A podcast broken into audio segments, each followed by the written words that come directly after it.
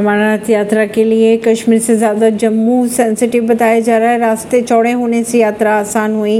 पर अब तक तीस यात्रियों की मौत की खबर आ रही है सामने महाराष्ट्र के यवतमाल में भी बाढ़ से दो लोगों की मौत की खबर आ रही है सामने एयरफोर्स के एम आई सेवनटीन हेलीकॉप्टर से रेस्क्यू किया यमुनोत्री हाईवे पर लैंडस्लाइड परवीन सिंह नई दिल्ली से